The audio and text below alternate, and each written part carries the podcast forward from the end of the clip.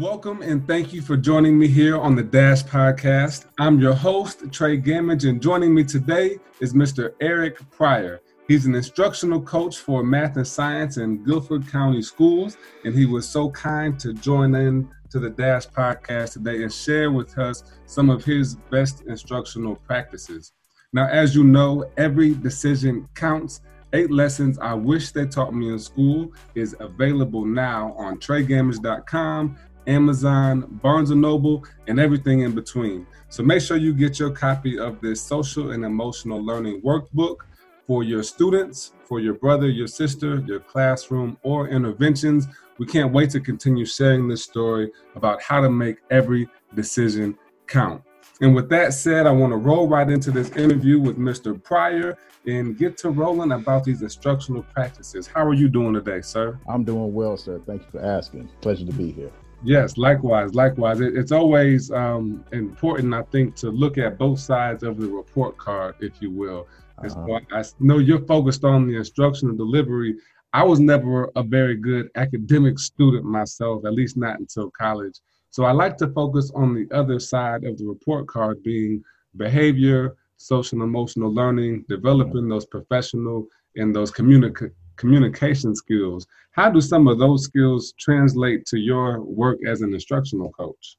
Well, one of the things that we've been stressing a lot within, uh, it's not just Guilford County schools, but my school building in general, is uh, the importance of curriculum over content. Um, hmm. Generally, a lot of times what you're seeing in classrooms is you will have a teacher, they're just trying to make it, whether it's that 45 minute, um, you know, longer schedule or a 90 minute block and they're just trying to find some fillers and that's not working for a lot of our children in education hmm. um, if we're going to get any type of success out of our students and they're going to get what they need out of the classroom you have to teach what the curriculum is stating mm-hmm. um, and one thing that i find within um, teaching the curriculum because before you can even get to the curriculum that's where the social and emotional component comes in um, a lot of the problems that you see in education that you see in the school building are community problems. So you can't expect to ameliorate some of the problems just by reading, writing, and arithmetic. You got to go into what's going on with the kids at home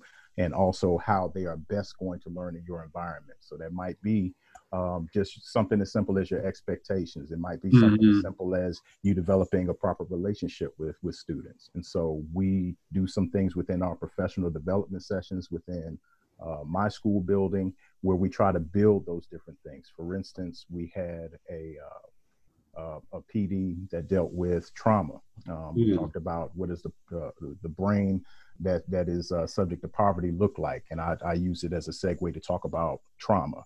Um, because that's one of the things that I believe social emotional learning is addressing now and it's is drastically needed. Yeah, absolutely. So when you're when you think about starting a new school year as instructional coach, how many teachers uh, are you coaching? Uh, we're coaching about we're, we're right at a, a, close to 120 teachers in wow. our building. Wow, um, grade so, level. Yeah, um, from 9th through 12. Okay. Okay. Um, so it's it's so you're seeing different levels of development with the students that they're teaching, but yeah. they're having some of the same community problems, which is the big thing. Yeah. Um, so you can address that by the different levels for, say, for instance, if you have you're dealing with a 14 year old or that student that's getting ready to walk out of the building as a senior. Yeah. Um, and then, of course, you also have some students that might be older due to you know having some issues as they were going through their educational journey. Yeah. So all of those things you have to take into consideration when you're when you're doing some of those professional developments and addressing teachers as well as students. For sure. So so where do you start as an instructional coach? Like you said, you have to get to some of the SEL pieces and behavior before you get to curriculum. So when does your year kind of start over? Is it during in service? Or is it at the in the first fall, the couple weeks? Where do you start when it comes to instructional practices? And is it a um, teacher by teacher basis or like a grade by grade? How do you how do you structure being able to support your teachers and all those students? Well what how how myself and i have a colleague that works with me also because i do the math and science and then i have a colleague that does like your social studies english mm-hmm. and some of your other um, curricular areas and what we usually do is we focus at the start of the year that fall semester we really want to make sure that our new teachers get in the door well So I'm going into those classrooms a lot. I'm looking at not only their classrooms, but sometimes I'm circulating into some of the classrooms around around them as mm. well to see what some of the curricular trends are.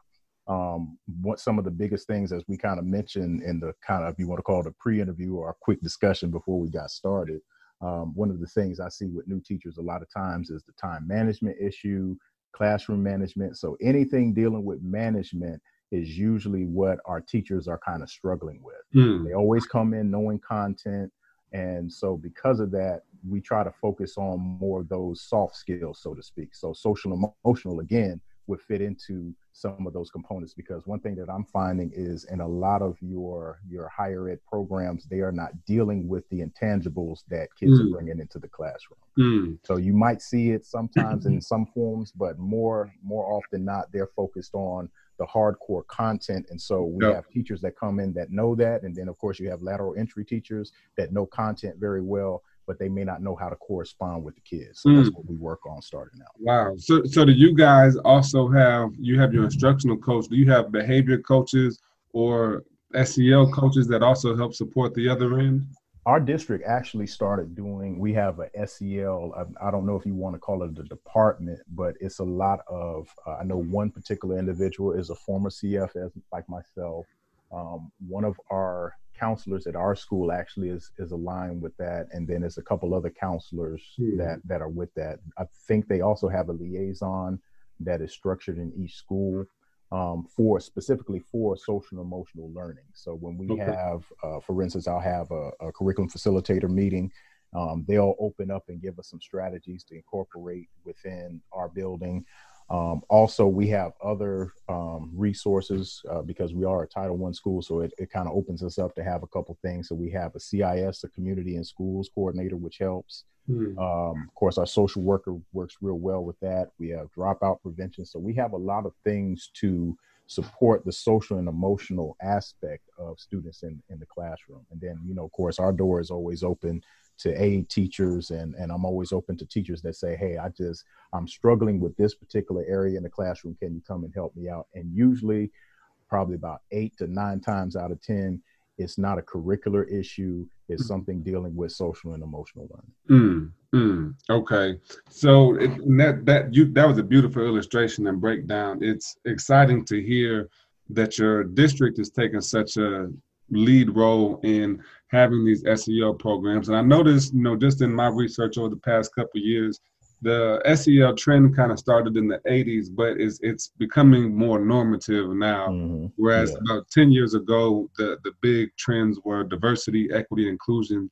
Now those are staples. Every organization has that department, and I think SEL is the the next piece that's coming. When you think about your school and even your district, how do you see a correlation between your academic success and your behavior incidents? Um, I, I, do because if if the behavioral incidents are high, usually our performance is low. Those areas where we take a hit in terms of testing everybody that we're supposed to test, especially students that may have some type of learning disability, classified as EC, um, classified in um, one of those um, demographics that we need to test usually if we have not addressed the social emotional component or it is not being addressed they are either not testing or they're testing poorly. Mm. Mm. so there is there is a correlation there. Right. And, and and that's that's good. So you and you have those practices. Well that's not good i guess i should say. Uh, if the if the data is not good that is. So you do you feel like you guys have the appropriate support systems at your school to support your students I think we're working on it. I'm not going to say everything is in in line, but I think because we are identifying many of the problems, that's a good first step. And I think the more that, because you you mentioned that more people are on board with addressing some of the social emotional components in the classroom, so it's a good first step. I'm not going to say that we have everything because um, I don't think there's there's ever any one solution because, like I said, social emotional is one very important component then yes, you do have the diversity and equity issues because there's still people that that feel that it's not an issue within um, our building and, and our school district. Mm. and so until you address those, sometimes you can't get into the social and emotional aspects of learning because we're, we're dealing with a climate that's, it's sad to say, where you may have a lot of people and even some that are that are listening to this podcast that think that the problem is uh, just getting kids to perform better with the assumption that students are coming in on grade level. Mm-hmm. Um, a lot of our students have not received grade level work. They have not been nurtured from the time they were in elementary school, going into middle. Of course, I'm in high school. And so w- by the time they get to us, a lot of them have already checked out. So that is something that you have to address then at the high school level. So that's not a that's not just a curricular thing. Yes, you have to do some things to get them back on grade level, but you also have to address that. Okay, there are people here that care for you. I, I remember um, just to give you a quick anecdotal story. Um, just before we went out on break, um, I was talking with a young man, and I was actually telling him it was me and it was uh, uh, three other African American males, and I was telling them, I said, "This is you may not get this level of nurturing again at another level mm. as an African American male in education." So if you see somebody that looks like you, and it's more, and as a matter of fact, if it's more than one person, and we're trying to give you information, we're trying to give you care and give you an outlet because gentleman, he was having a rough time, he was very emotional, and I took, I just took time with him. I had the time to take with him, and um, it, and because of that interaction, he was like, "Oh wow, this one." First off, it wasn't my first interaction, and then second, it was like, "Oh, you're right. I'm not going to be able to just showcase this type of behavior and get away with it away from mm-hmm. this building." So, letting students know, "Hey, even though you're a senior, hey, this is this is the reality of it. This is where the social and emotional component of learning, and and yeah. right now, that component I'm seeing." Um, many times is is happening, of course, in your predominantly black schools where somebody might look like you, or maybe in your predominantly white schools where where all the students might look alike and look like the the teacher demographic. Right. But what where where where the gaps are right now is where someone doesn't look like you and you still mm-hmm. get that level of care. Mm-hmm. The purpose and the reason for some of these uh, social emotional learning programs. I I love that. Absolutely love that. There was a guest on the show, Brian Chris Reese. He's down in Atlanta, and he talked about similar to what you said, how it's it's curriculum that drives instruction, not the content.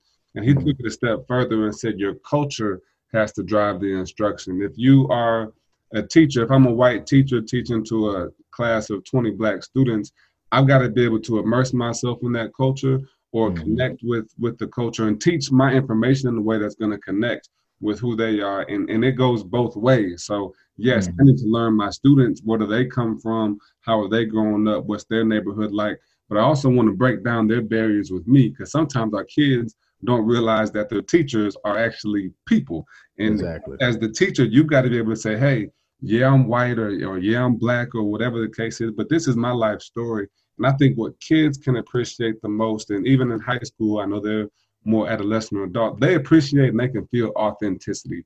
If you're yeah. fake, if you are, are not being true to yourself and you're only going to teach out of that book, they can feel it, they can read it, they can smell it, and they won't engage with it. Yeah, because at the end of the day, kids are kids. You know, sometimes we um, we take it for granted just because they're in grown up bodies that they got it all together, that they're thinking like adults. And um, mm-hmm. I think just any anything that we can have that causes you to take a step back and remember we're teaching kids. Uh, I deal with um, with some of the teachers that I talk to, and some that are having issues in the classroom. It's almost as if they've forgotten that element of you're the adult in the classroom and you're dealing with kids. Yeah, you know, and and they're they're not going to make all the all the best decisions. They're not going to, you know, as they say, dot every i and cross every t as it relates to their behavior. So you have to guide them. You have to teach them, and you have to mm-hmm. set the groundwork for how things are gonna are gonna be within your classroom. Mm-hmm. And speaking to what you just mentioned, there has to be a valid interest that you take in your your students and yeah. how they learn yeah. and what they're learning. And, and what the environment that they come from because they're going to bring all of that with them and they don't know eh, I don't I, I, they don't know how to separate one or the other it's just this is me all the time because that's just how this generation is coming up yeah, that's true. And I think, you know, it's important to note as well that just as they as they are coming up and they are having those conversations, a lot of times it's their first time learning this lesson or, or hearing this feedback or doing this thing. I know that's more true in maybe third grade, fourth grade when you're teaching a kid a lesson and they don't know to keep their hands to themselves. But like you mentioned with uh, a student a moment ago, you know, there's certain ways that you talk to an elder that you don't talk to your friends. There's a certain time that you show up to class where you may not show up to your friend's house or a basketball game. And a lot of these lessons that we're teaching, even to kids that are 17, 18 years old, it's the first time that somebody's taken the time to deliver that message. So the way that you craft that and, and take the time to deliver the message makes a huge difference. Because if you mm-hmm. talk to a kid like they're supposed to know these lessons, it's going to go way over their head. And maybe you plant a seed, but it, you know it might have been on that surface still and not deep enough to actually grow mm-hmm. And I think that's the game changer between those kids that are successful because they're getting those lessons, whether they're at home or through a mentor. And you can tell that they have had them successively. I'm I'm a I'm a parent myself. I have two boys, and I've noticed that it's not you know they may not get it the first time, the second time. It is mm-hmm. my responsibility to continually teach those lessons. So if somebody is telling you or or has has already kind of led you into how you deal with a certain culture. Um, because the, the the issue that I dealt with with the young man that I mentioned, it was about documenting things. Mm-hmm. You know, I said you can you could lose a lot of frustration um, just by documenting all of this whole incident that's going yeah. on and effectively addressing those things because you know and i told him hey this is what how to, what the law states about your schoolwork and you know and so he was he was enlightened because of it but the issue was it took him almost 20 minutes to calm down because mm-hmm. he was mm-hmm. trying to do it his way and he was used to addressing like you said his elders in a certain way right. And so you know we have to come against almost what's going on at home and what's going on. And then also as i said before remember that we're dealing with kids which can be difficult at times. Yeah. Yeah absolutely. And and you you're so right. What have you learned about yourself during the process of in in your process of education? Um, well, first and foremost, I guess my, my educational journey started with me seeing the need for for being a teacher. Mm. Um, I started. Um, I was a graduate assistant. My my background in education, or my background education, was in chemical engineering, um, and I had planned to be an engineer. I was actually getting my master's degree in, in engineering, and um, I remember I was a graduate assistant helping out some um, helping out some some young people. They were sophomores at the time. Um, and there was some basic math that people had questions on, and it really disturbed me. It disturbed mm-hmm. me so much that I, I, stayed up that night, and I was like, "What is it I should be doing?" Um, so I, I, made the decision to look at education, and I st- actually started out my educational journey as a lunch buddy at a local elementary school. Wow! Um, I was seeing uh, this young man. He was, you know, I, am not going to say he was bullied or anything, but he he was having some he was having some rough times and i remember one time I, I, think i missed the day i had told him i wasn't going to be there the next day and he had forgotten and um, he he he felt like he was just kind of thrown away. And so I, I, mm-hmm. I learned the value of presence in education from. Yeah. Uh, from there, I had a mentor that helped me to get to the school where I am at now. And so I've been there for this is my 17th year now. Wow. And um, the things that I've learned in education, one, first and foremost, the thing that helped me out the most is that kids are kids. They come with social histories, hmm. uh, just like people, just like any other person, but but they're kids with with sometimes very complex social histories, and that's helped me out one of the things that I, I learned very early because I had a mentor and I was going going to her all the time. She had over 30 years in education. Um, if I had some issue in the classroom, I'm like, hey, I need you to come and check out what I'm doing. And that's where I, I realized that I had some management issues within my classroom. And a lot of it was time management. As far mm-hmm. as the mm-hmm. classroom management, I think I had that as much as a new teacher could have it. Uh, but the time management I had to work on, and it was a lot about a, a lot about my routines. And so I, I, realized that students need need to be held to certain expectations. Your right. expectations are based upon you know how your procedures are structured in your classroom. And so I learned that, and I take that now into a lot of my coaching, and I see some of the same things that that kind of hindered me as an educator. Um, but the the other component of knowing that students have a have a certain social history helped me to go and look at cumulative folders and see okay what's been going on with this student? And i saw started seeing some of the same trends as far as their test data. You had asked me the question about you know how does how how do these particular issues affect um, how your data turns out? And that's one of the things i notice if a, if a student is having problems with getting your your curriculum it probably didn't just start in your class. It's yeah. probably some other areas yeah. um, and so i would see certain spikes in their cumulative folders where grades would drop um, some, depending on which school district they came from, you would see certain behavioral incidents, and it is never tied directly to them just not being able to read correctly or wow. unless they are already identified with some type of learning disability.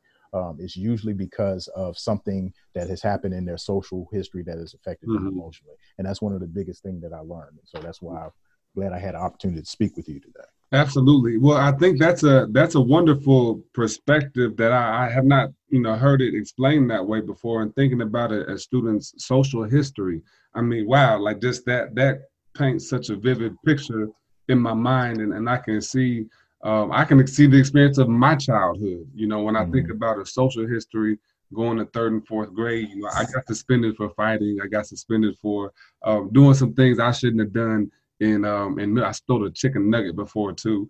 And, mm-hmm. and you know I can I can look back. You know you can connect those dots to uh-huh. to other things that are going on until you're able to grow out of it. So I that that's huge, um, Erick, and, and understanding social history. They absolutely have history. Not even not only in high school, but I remember there was a boy I was doing a check-in, check-out with him mm-hmm. a couple years ago now, and he told me he was sad because his uncle had passed away. And I was like, wow, you know, well, tell me about your uncle. What did you what did you enjoy about your uncle? And he said, well, you know, he used to bring us water so we can take a mm-hmm. bath in, in gallon jugs. And he used to bring us bread because we didn't have a stove. And mm-hmm. for this little boy in fifth grade to sit in the classroom and learn after his uncle, who he valued so much for bread and water, Oh my goodness! Not not a Christmas present, not a new video game. No, my my uncle brought me bread and water so I could take a bath and have something to eat. I mean, though, though that's a social history, right? Yeah. There. That's and that's, those and those are those are the types of things that we're we're dealing with in education. So if you have a problem out of a student, yes, you can look at just the behavior in and of itself, but that behavior comes from somewhere. You Absolutely. know, you have a lot of students that are sitting in classes and they're trying to save face all the time. You know, high yeah. school middle school. It's it's a very interesting and awkward time, mm-hmm. even for the mm-hmm. kids that that seem to have it all together. Mm-hmm. You know, and so all it takes is something very minute to disrupt, you know, something that that potentially has been, you know, good for them. Yeah. You know, because it's it might be just one thing or one person that's holding it all together. Yeah. You know, and we're dealing with a time now where, you know, parents they're they're getting stricken with illnesses, they're passing away. Mm-hmm. You have um, you have students getting sick with all types of different things like serious illnesses. Yeah. And so, and then um, you you couple that with a lot of the the extraneous things that are going on in communities that cause like your violence and gangs and things of that nature. Mm-hmm. You know, they're dealing with a lot a lot of complex social histories, and I like I, I like to say social history because I just had to come to that realization that that's what it is. Yeah. It's a complex social history. Absolutely. So, Erick, how do you how do you define your greatest successes in education? Like what what does that mean for you? You've been in the game for 17 years now, made a lot of impact to a lot of students. How are you defining your success at the end of the day? Um, I I I would go into what the the superintendent of education had tried to do here, and I, I believe they might still be trying to do this but at one point they wanted to to gauge the measure of the success of our education system based upon what students are doing after they get out of the presence of our public hmm. schools so I, I, think that's a better gauge of how students are doing um, in terms of uh, students that I've had a direct impact with. Um, I've had students that were valedictorians of their class. Um, I was looking actually on LinkedIn where we we hooked up at. Mm-hmm. Um, I looked and saw that I had a student that had that has his doctorate and he is working doing some things with uh, I, I want to say it was like thermo something. It was something I couldn't even couldn't even mm-hmm. pronounce and I'm a I got a chemical engineering background and so I was very proud of that. I when I see kids at stores, I've had kids when I'm going to eat with my wife and they stop me and they were like, mm. "Oh, Mr. Pryor. It's like you remember me and I remember them and and they tell me how old they are and they have children. that's the greatest gauge of my success. And I've had a lot of accolades, a lot of different awards. I've been, um, you know, people have tapped me for certain uh, responsibilities and, and different things throughout my educational career thus far. But I think that is the biggest thing that warms my heart. And I think that's really what all educators strive for mm-hmm. have someone that is no longer in your presence that can say, I still remember what you taught me, or I still remember a, a conversation that, that we had that really provoked me and sparked me to do better. That's good right there. That's good right there. And I think your reputation precedes you. You know, just in our conversation, I can tell your level of care for your kids, you know, and even being in the same district for 17 years, that's a very long time. You, you know, the average time that a millennial today stays in the workplace is two years mm-hmm. for one job. Yeah, two to three. That sounds about right. It's almost like an NFL career. Not for long. That's right. That's right. Well, Erick, man, is there anything else that you want to share with the listeners of the Dash podcast and uh, wrap this thing up? We've got a lot of phenomenal information and just want to make sure that there's anything else that you want to say and how we can find you before we go. Um, I, I think the the social component, as we said before, the social and emotional component is is key and vital to some of the things that we're trying to do with equity within our schools. And until we really address those two components and we have a respect for where students are coming from and some of the problems that they're experiencing, both socially and also emotionally, mm-hmm. um, we really are not going to get to equity within schools. You'll, you'll continue to see unfairness in the way that education is dealt, especially to as we would consider the least of those that, wow. that are in our education system. So I just wanted to leave the, the, the listeners with that. Thank you, sir. Thank you, sir. And where can we find you at on social media or email? Um, you you can I'm I'm you can you can catch me at uh, uh gcsnc.com. If you look at Dudley High School, I'm usually there. Um, you can check out my um, my Facebook page, Erick G Pryor, and that's generally where I am. And I'll probably get some things going for the new year. So. All right. I like it. I love it. I want some more of it. Thank you so much. thank you. Right. Thank you very much, Erick, for joining us, and thank you for listening today to the Dash Podcast. Of course, you can always go to TreyGamage.com to buy and purchase your copy of Every Decision Counts Eight Lessons I Wish They Taught Me in School. And you can go ahead and click around the shop page and learn about our five step SEL implementation process.